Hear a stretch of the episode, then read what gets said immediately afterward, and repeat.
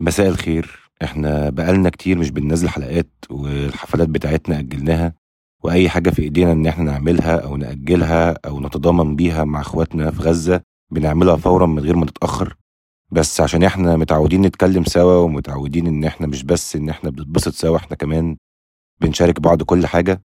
فاحنا قررنا إن إحنا هننزل حلقات هنتكلم فيها عن القضية وهنتكلم فيها إيه اللي اتغير فينا وإيه اللي حصل في العالم كله.